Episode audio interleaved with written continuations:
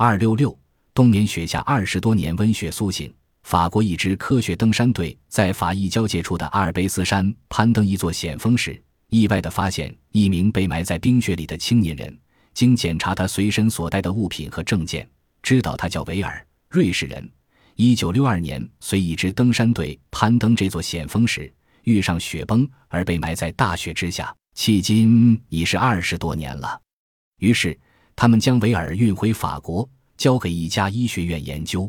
负责研究的丹杜曼博士对其检查后说：“维尔全身各种机能在冰封保存下仍未丧失，因此。”他与同事尝试给维尔解冻，先将其血液抽出加温，再输入维尔体内。维尔终于慢慢的苏醒过来。当维尔苏醒过来时，已五十一岁了，可看上去仍像被冻僵时的年轻模样。科学家们认为，随着当今科技进展，人完全能够像动物一样进入冬眠状态而后复生。